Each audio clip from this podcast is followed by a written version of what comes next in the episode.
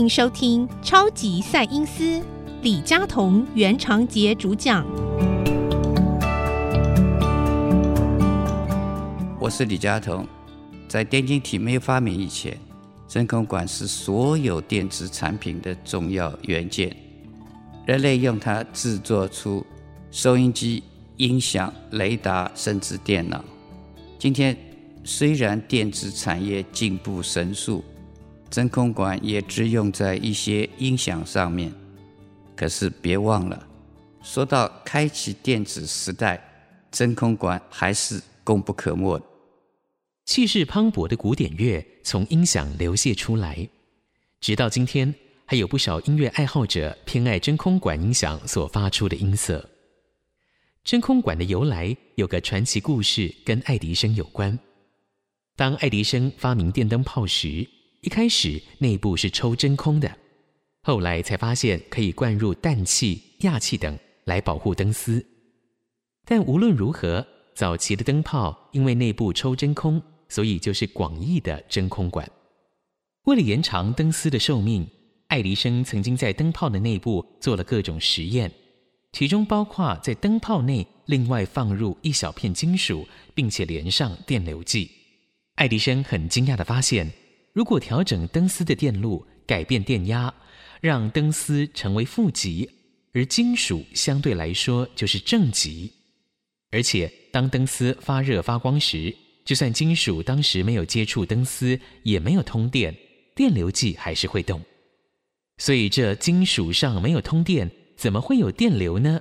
这样的现象只让爱迪生觉得非常神秘。现在我们知道，这是因为灯丝发热激发上面的电子，如果刚好它又是负极，电子就会通过真空跳到金属正极上产生电流。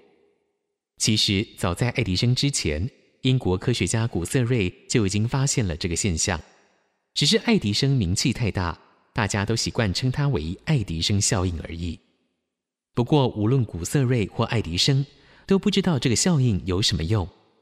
直到英国科学家弗莱明改良了爱迪生的设计，进一步实验发现，因为电子只会从灯丝的负极跳到金属的正极，如此一来，产生的电流也是单一方向的，证明真空管具有整流的功能，就是把交流电变成直流电。